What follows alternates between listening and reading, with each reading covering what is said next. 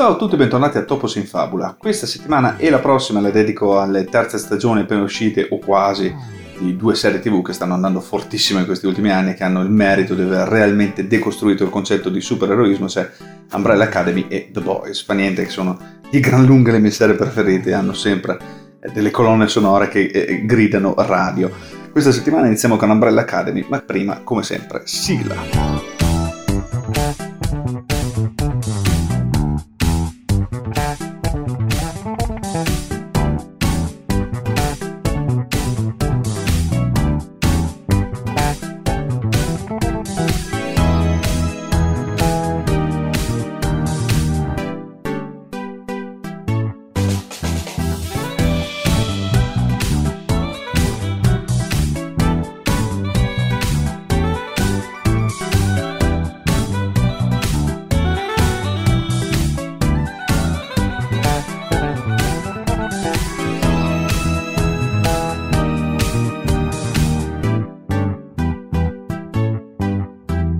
Le prime due stagioni di Umbrella Academy sono state molto particolari dal punto di vista del tono e più in generale nel modo di affrontare il genere supereroistico fumettistico. La prima stagione che si era eh, attenuta piuttosto strettamente al fumetto di partenza di Jared Way e Gabriel Bach, che lo ricordiamo è uscito nel 2008, proprio l'anno in cui la Marvel ha iniziato il suo MCU con Iron Man. Eh, il fumetto aveva un'atmosfera che era un misto di Barry Sonnenfeld e Tim Burton, stravagante, surreale, molto divertente aveva generato inevitabilmente una seconda stagione con un budget più alto che si era invece discostato un po' di più dal materiale originario adottando un'angolazione più pesante eh, sui viaggi del tempo. Ora la nuova stagione di Umbrella Academy che potete trovare su Netflix o scaricarvelo illegalmente e che condivide elementi della trama con il terzo volume del fumetto e con il quarto ancora da pubblicare, continua a svilupparsi sui binari di una narrazione distinta, con un cast di personaggi raddoppiato grazie all'introduzione della Sparrow Academy. Questa terza stagione ripropone alcuni ingredienti familiari già visti fin qui,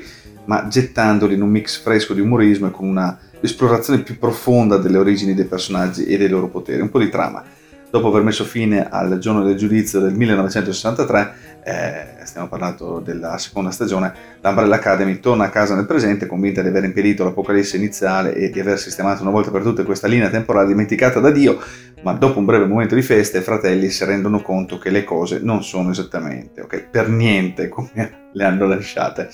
Riprendendo quasi immediatamente dal finale della seconda stagione, eh, Umbrella Academy 3 si apre con la resa dei conti tra eh, i nostri protagonisti e i loro sostituti della linea temporale alternativa, cioè la Sparrow Academy, composta da ragazzi dotati di superpoteri adottati da, eh, anche loro da Reginald Hargreaves, um, squadra di eroi completamente formata, gli Sparrow sono soltanto l'ultima sfida per i eh, disadattati fratelli dell'Umbrella ancora in crisi dopo l'avventura del 63. In questo nuovo presente gli Umbrella devono eh, fare infatti i conti con la diversità delle cose, con una un'altra minaccia apocalittica destinata ovviamente a distruggere il mondo,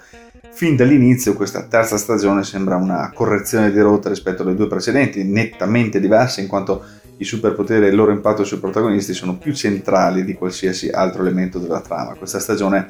offre anche migliori trame per gli Umbrella stessi. Eh, Luther, anche qui interpretato da Tom Hopper, esplora il suo relato romantico. Diego, interpretato da David Castaneda, si concentra sui suoi sentimenti per Laila, interpretata da Ritu Aria. Eh, Klaus, l'idolo, Robert Sheehan, affronta il suo passato e i suoi poteri. E 5, l'altro idolo, Aiden Gallagher, fa i conti con il fatto di non aver più bisogno di viaggiare nel tempo. Gli archi narrativi più importanti però per i personaggi principali sono affidati a Amy Raver, eh, Lampman e eh, Elliot Page, entrambi autori di interpretazioni sopra la media. La prima conferisce ad Ellison, numero 3, una trasformazione oscura in quanto si trova ad affrontare una perdita personale significativa grazie ai suoi viaggi nel tempo e sfiora la trasformazione in antagonista piuttosto che in una vera eroina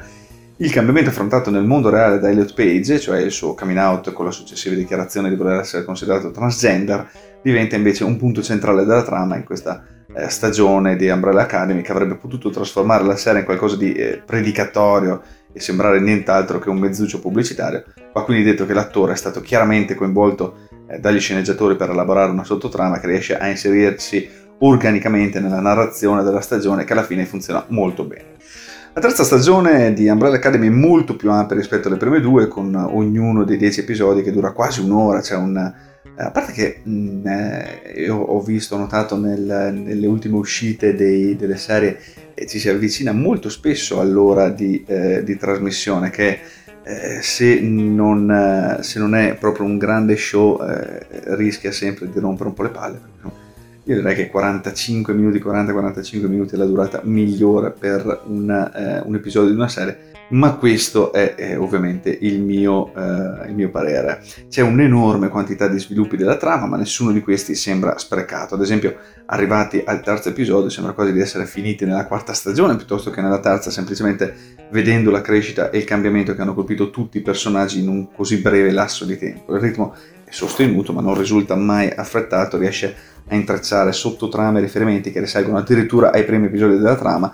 io me lo sono rivisto, eh, perché mia moglie non l'aveva mai visto, quindi mi sono rivisto dalla eh, prima puntata perché anche io avevo visto la terza, poi eh, c'erano delle cose che non mi ricordavo, quindi sono stato molto contento di ripassarlo. Anche con un cast raddoppiato rispetto al passato, eh, Umbrella Academy concede a tutti un tempo significativo sullo schermo e non butta mai via una rivelazione. Ogni episodio è costellato di indizi, colpi di scena, richiami che eh, renderanno facile a coloro che hanno rivisto di recente le prime due stagioni individuare i collegamenti, facendo comunque venire voglia di tornare indietro e rivedere la serie dall'inizio, cosa che per l'appunto, come vi dicevo prima, ho fatto io. Um, questa stagione vede il ritorno praticamente dello stesso team di sceneggiatori e di registi che ha costruito la, la, la stagione precedente, dando alla serie di quest'anno un'impronta coerente con gli episodi del 2020, nonostante lo scarto temporale, la terza stagione scorre piacevolmente rispetto a quelle precedenti e vanta effetti speciali complessivamente più efficaci a fronte di un debole lavoro col green screen nei capitoli eh, precedenti. Lo showrunner Steve Blackman non si discosta da ciò che i fan della serie hanno imparato ad amare, soprattutto per quanto riguarda Klaus e 5 che forniscono alcuni dei migliori insulti e momenti comici, ma in questa stagione aleggia un'atmosfera complessivamente più cupa, pur rimanendo incredibilmente divertente. Umbrella Academy presenta infatti alcuni elementi oscuri in questa stagione e quasi ogni singolo episodio si conclude con un momento scioccante che ovviamente è stato pensato per il binge watching. Se c'è un difetto in questa stagione è che eh, c'è così tanto da fare che ci vuole molta attenzione per digerire tutto. Gli spettatori più giovani potrebbero trovare gli argomenti sempre più adulti e le complesse componenti filosofiche della storia molto difficili da elaborare. La terza stagione